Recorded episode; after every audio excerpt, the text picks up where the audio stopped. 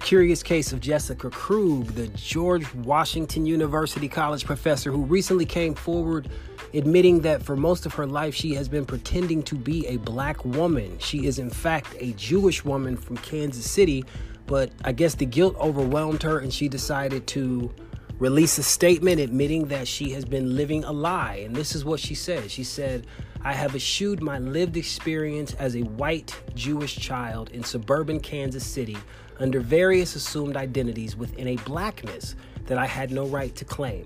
First, North African blackness, then U S rooted blackness, then Caribbean rooted Bronx blackness." So I guess she's admitting here to claiming to be from all of these different locations, have to have roots in all of these different locations. Now, I'm not going to get into the reason as to why she has uh, done this.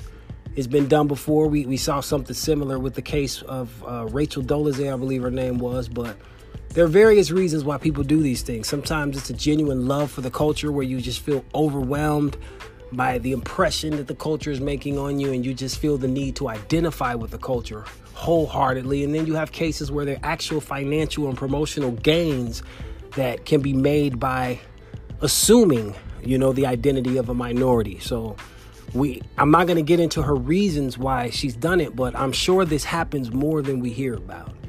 And it's a psychological situation, or in some cases a criminal situation, but it's something that definitely needs to be um, looked at and investigated.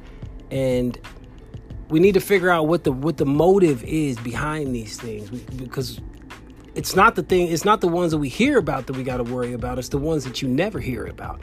You know, it's the this is working. This is happening. People are actually achieving this. She had to come forward and say something in order for this thing to be, you know, exposed. Now, what if behind the scenes she was actually receiving some kind of financial gains or some kind of promotional gains or something that was reserved for an actual minority?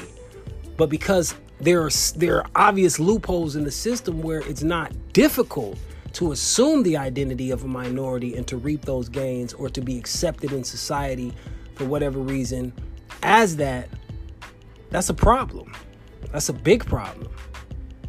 Especially when you're from a, a marginalized, marginalized group of people that are looking to restore themselves and to heal themselves and to rebuild themselves. And every opportunity matters.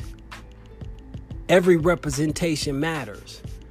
And it's not all perfect, but on some level, we have to gain control over what it means to be black in America. And if we can never do that, then we will never truly be able to define what it means to be black in America. So shout out to her for having the guts to come forward and simply admit it and let the lie go. But we know there are a lot more cases like this that are happening behind the scenes. And it's those people who need to follow this example.